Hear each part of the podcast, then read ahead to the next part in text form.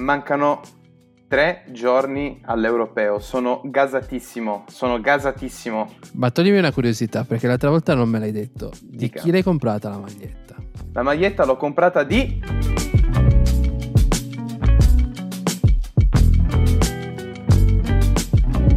Bentornati a Coppia da Derby, il podcast di Fabio Rosso sulla chiacchiera da bar sportiva a meno tre giorni dall'europeo e senza che ti dico di chi ho comprato la maglietta. Secondo me l'hai comprata senza nome e c'è scritto rosso dietro, Allora, l'ho comprata senza nome per due motivi. Il primo è che, che costava di meno.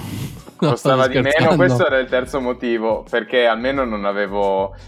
eh, La, la scelta tra Belotti e un altro giocatore che non mi interessava particolarmente, dato che Belotti ho paura che se ne vada, ho detto vabbè, preferisco lasciar perdere e tenere senza nome, primo. Secondo, perché dove l'ho comprata eh, le scritte dietro non erano originali e quindi avere la maglietta originale con le scritte non originali non mi sembra il caso. E tre, forse perché costava di meno. Quindi l'hai comprata alla bancarella illegale, non ufficiale FIGC marchiata con Viva Azzurri. No, no, è, è- è completamente marchiata, tutto ufficiale, ma non posso dire il negozio dove l'ho comprata, ma comunque è originalissima. Se vuoi la faccio vedere poi nelle storie di Instagram. Ma mi sembra un'ottima idea.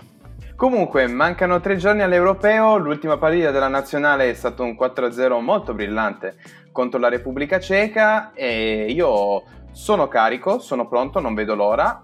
Ho solo una piccola preoccupazione, che ehm, potremmo scontrarci contro le piccole e non fare così bene come ci aspettiamo. Tu cosa ne pensi? Quindi dici che troviamo un girone un po' troppo semplice e poi quando andiamo nelle fasi finali, se ci andiamo, se ci andremo nelle fasi finali, avremo delle difficoltà, è questo che pensi? È esattamente il contrario, nel senso avere difficoltà nel girone che non è facile perché Turchia e Svizzera possono essere delle grosse rivelazioni.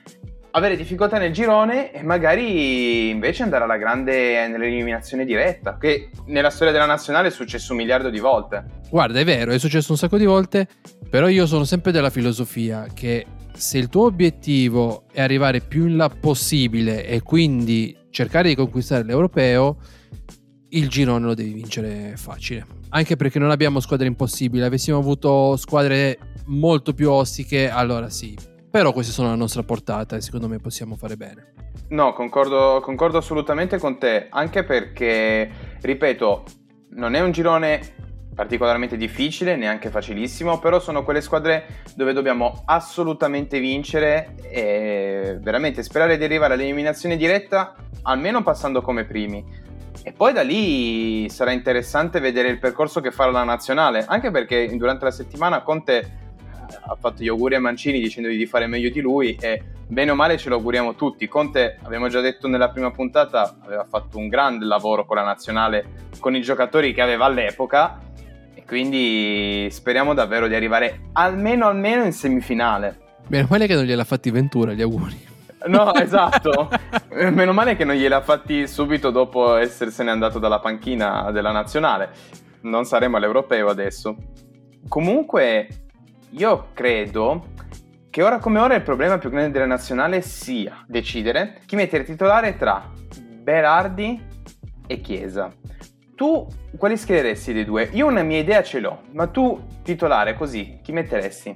Io metterei Chiesa perché mh, secondo me riuscirebbe a darci un po' più di profondità, riuscirebbe a fare meglio la parte laterale sulle fasce e potrebbe comunque essere molto pericoloso anche in area di rigore, quindi io metterei Chiesa. Ma E diciamo è, è un- è polivalente, nel senso che sulla fascia fa bene, può, cor- può tornare indietro, invece Berardi lo vedo un po' più come più una punta. Io ti dico la mia. Tra i due, il titolare per me, per quanto io adori Chiesa e per quanto, come detto nella prima puntata, secondo me è quello che nella Juve ha fatto decisamente meglio quest'anno, anche più di Ronaldo per il mio, però schiererei Berardi per il semplice fatto che lo vedo un po' più impostato, cioè anche la sua esperienza con la nazionale è molto diversa. Lui sa già degli schemi che bene o male Chiesa ha iniziato a scoprire nell'ultimo periodo. Quindi, secondo me, la scelta di Berardi è giusta e Chiesa lo farei subentrare nel momento in cui eh, la partita è in stallo e ci serve la giocata e allora lì lo fa entrare. Ci serve velocità, ci serve la giocata, ci serve arrivare più velocemente in aria. Chiesa secondo me è l'uomo adatto per questo. Poi però dovessi scegliere 3-2 sceglierei Berardi per eh, un po' di esperienza in più. Guarda, io nel dubbio ho recuperato il numero di Mancini. Okay. Adesso lo chiamo e gli dico metti Chiesa perché così devo vincere il punto contro il rosso. Ma a parte questo... Beh, sarebbe, sarebbe, una bella sfida. Io ho scommesse ovunque con sta nazionale, quindi bene o male una in più, una in meno non è che mi tocca molto.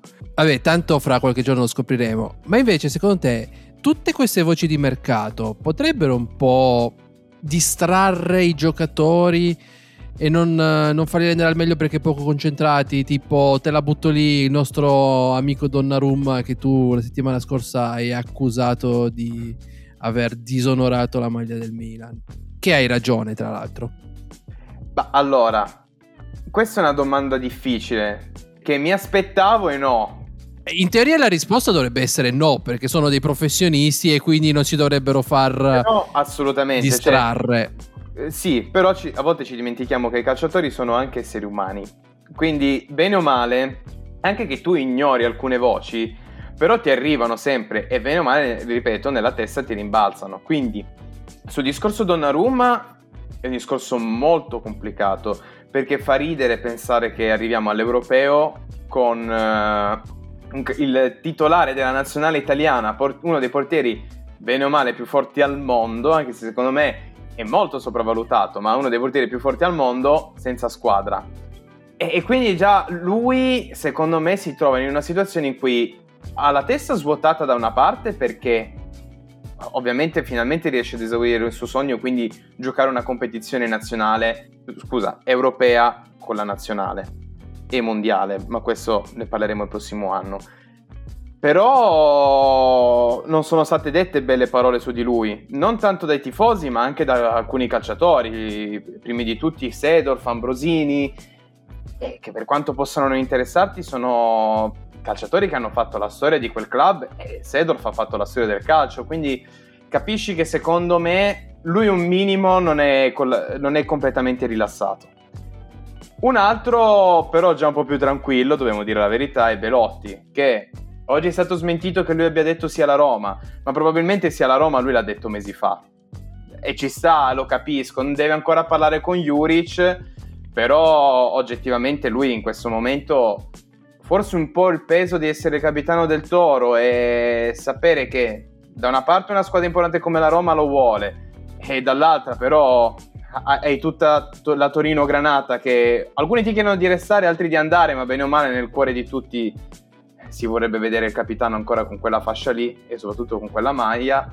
Eh, forse non è anche così tranquillissimo. Ci sono anche altre voci di mercato, quelle di Locatelli magari sulla, eh, alla Juve, però sono già minori. Quelli un po' più tossi sono sicuramente loro due.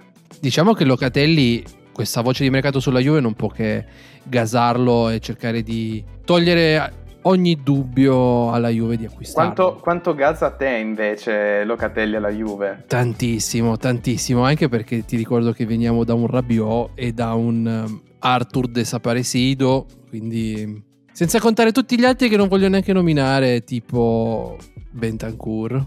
Beh, ma eh, guarda, così almeno ci colleghiamo subito alle voci di mercato che iniziano a girare intorno a, alla Juventus alcuni giocatori sono stati confermati, tra cui sembrerebbe anche Rabiot. Ma Rabiot, sai, alla fine, devo dire, l'abbiamo preso a parametro zero. Credo che abbia ancora un anno o due di contratto, forse. Secondo me ha fatto vedere cose interessanti, come dicevamo la scorsa puntata, qualcosa di interessante l'ha fatto vedere. Io non lo venderei subito, me lo terrei perché forse ha ancora qualcosa da dire, ma forse è l'unico. Detto questo, non è che sia un, grande, un suo grande fan. Vedremo cosa farà l'anno prossimo. No, quello sicuramente. Diciamo che il problema principale di, di, di Rabiot, oltre alle prestazioni ovviamente non eccellenti, è un ingaggio altissimo per un giocatore che sul campo non ha dimostrato di valere quei soldi lì. Assolutamente no. E quindi sai, però comunque la rivoluzione, tra tante virgolette, la, rivolaz- la rivoluzione Juve inizia a essere importante. Comunque Paratici è andato via e quindi sta per approdare al Tottenham. Allegri è tornato e già sta chiedendo qualcuno. Tra l'altro si parla anche del rinnovo di Dybala, che non sarebbe male, ma una voce insistente e non è quella di Vlaovic. Doveste prendere Vlaovic, a parte che avete fi- finanziato la Fiorentina negli, Esatto. ultimi, negli ultimi anni in una maniera incredibile. Però sarebbe, sarebbe un colpaccio, eh? Colpaccio a Vlaovic davanti, anche se c'è sempre la questione Ronaldo di mezzo. Guarda, ti dico, io per quanto sia bravo Vlaovic, e secondo me sarà- sarebbe un grande acquisto, io non lo vedrei bene alla Juve subito. Cioè, non farei uno scambio, non venderei Ronaldo per prendere lui. No, beh, ovvio, quello... Cioè, se va via azzardo. Ronaldo, Vlaovic non sarebbe la mia prima scelta. La tua prima scelta chi sarebbe? Io ho il sogno proibito Lukaku, però secondo me non verrà mai. No, è impossibile. Cioè, dopo questa possiamo chiudere il podcast. Figurati, anzi, a malapena è rimasto all'Inter e lui dice: Ah, sì, ho parlato con Inzaghi, ma non è che l'ho visto poi così contento. Non che io, ecco, lo frequenti, eh, però ah, non No. andate a prendervi l'aperitivo. purtroppo no, non sarei qui in questo momento. Però Lukaku, lo... no, pare che non ce lo vedrei alla Juve, ma veramente. Io ce lo vedrei benissimo, però come ho detto è un sogno proibito. proibito. Potrebbe un'altra voce di mercato che si fa eh, sempre più intensa è Icardi. Ecco, ecco. Forse bravo. Icardi, tra Vlaovic e Icardi io prenderei Icardi. Ma per un semplice discorso che comunque lui è un giocatore, diciamo, pronto. Noi dobbiamo vincere la Champions, basta sperimentare. Abbiamo bisogno di gente pronta, vinciamo la Champions e poi possiamo anche costruire. Icardi lo vedo già un po' più pronto rispetto a Vlaovic.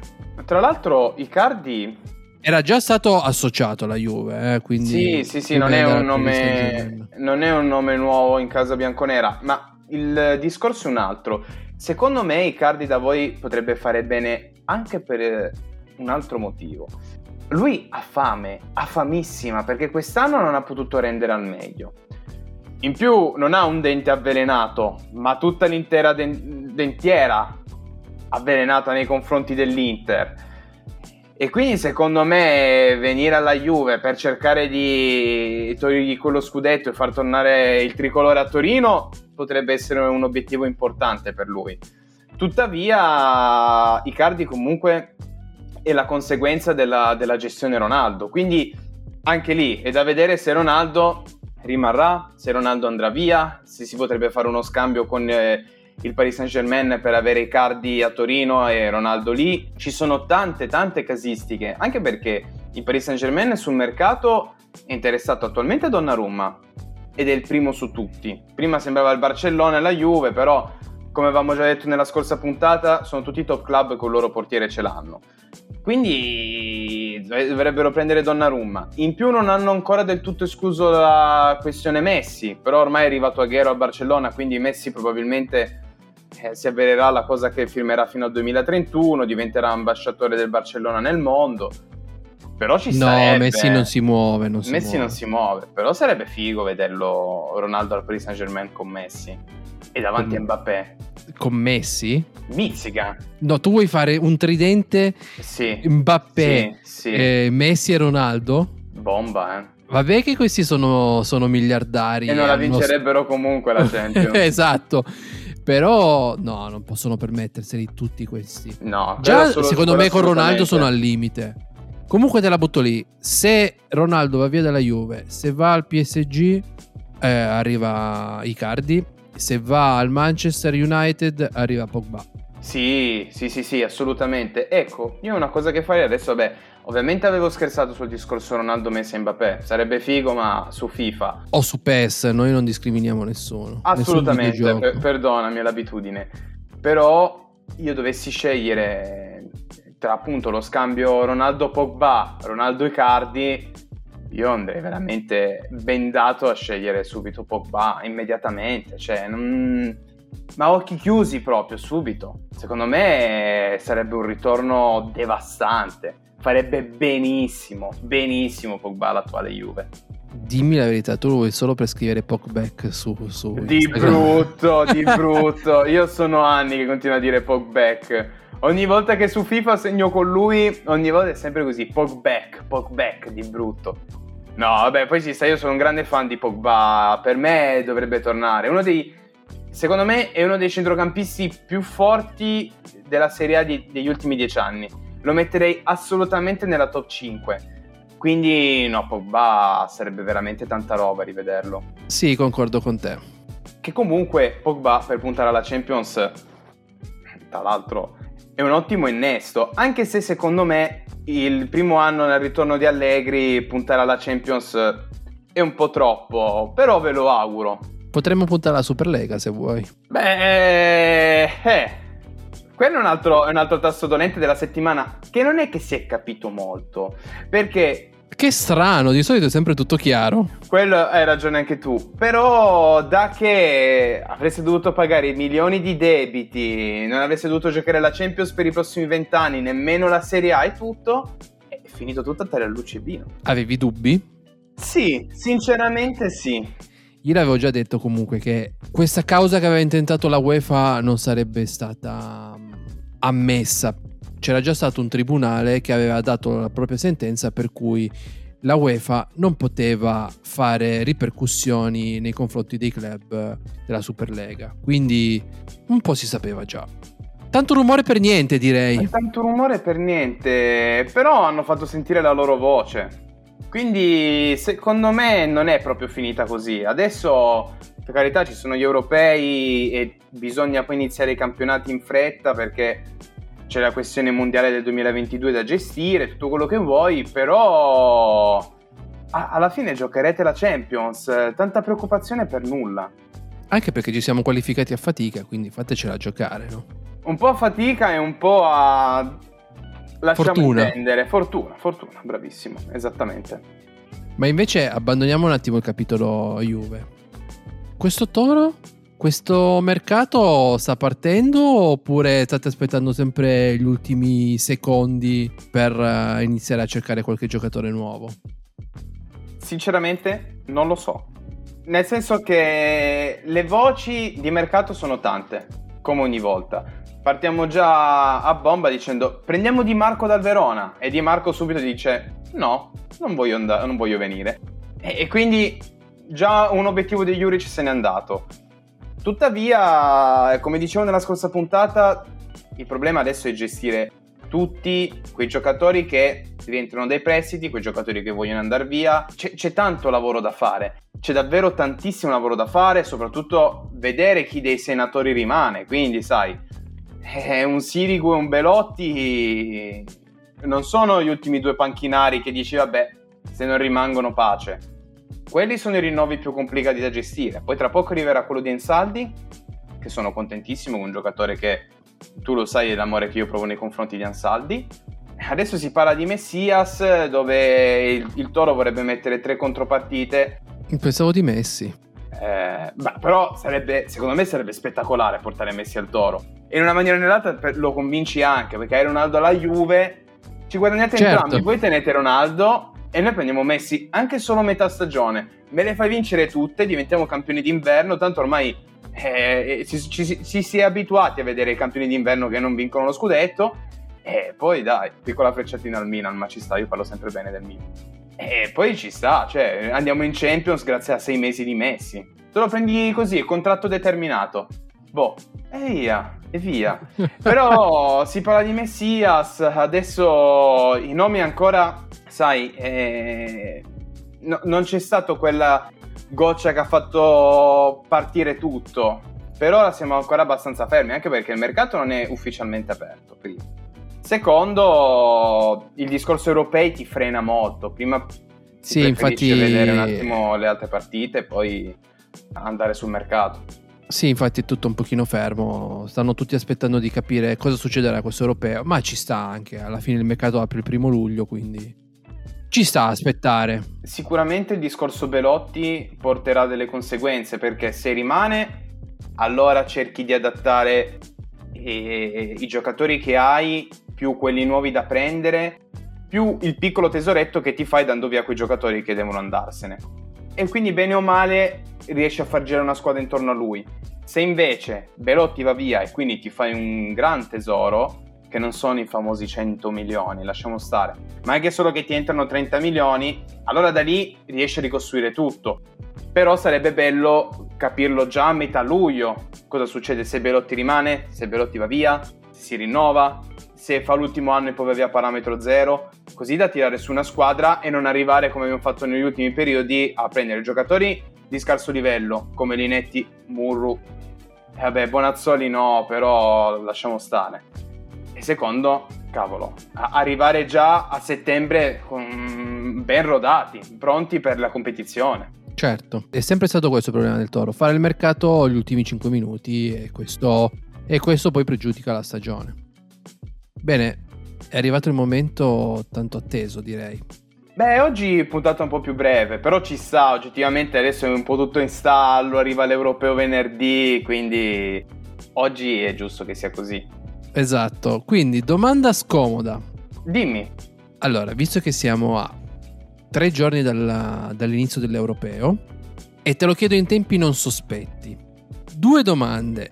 La prima, dove arriva l'Italia? La seconda, chi vince l'europeo? C'è un ordine a cui devo rispondere? Ma come preferisci.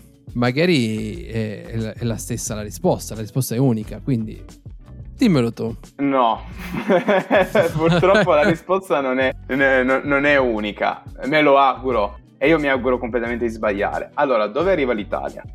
Dove arriva l'Italia? Ovviamente il girone lo passa. Da lì io ti dico, o un quarti di finale o una semifinale. Io la, la vedo così, però ho paura. Per un semplice fatto e non voglio argomentarlo troppo oppure che ci sia troppo entusiasmo attorno. E, e questo entusiasmo poi non, non, ci faccia un minimo montare la testa. Sicuramente agli azzurri li starà caricando che la metà basta, però è, è, è tosta. È to- cioè, non, vorrei che si volasse un po' più basso e si rimanga più concentrati. Loro sicuramente lo saranno, però questo troppo entusiasmo potrebbe rovinare un po'. Chi vince? Io non te la voglio dire la Francia, perché secondo me la Francia non lo vince, anche se è nettamente la favorita, ha un tridente davanti devastante, però lo vince il Belgio. Così. Il Belgio. Il Belgio, che è una squadra ottima. E secondo me... Ah, guarda, posso aggiungere una terza domanda? Se vuoi, quindi ti, ti, fai una domanda e ti dai una risposta alla eh, vabbè, ma, eh, ma, ci sta, oggettivamente stiamo parlando dello stesso argomento avrei anticipato una mia dichiarazione. Secondo me, quale sarà Rosso, secondo te, la finale? Secondo me la finale sarà tra Belgio e Inghilterra. Boom!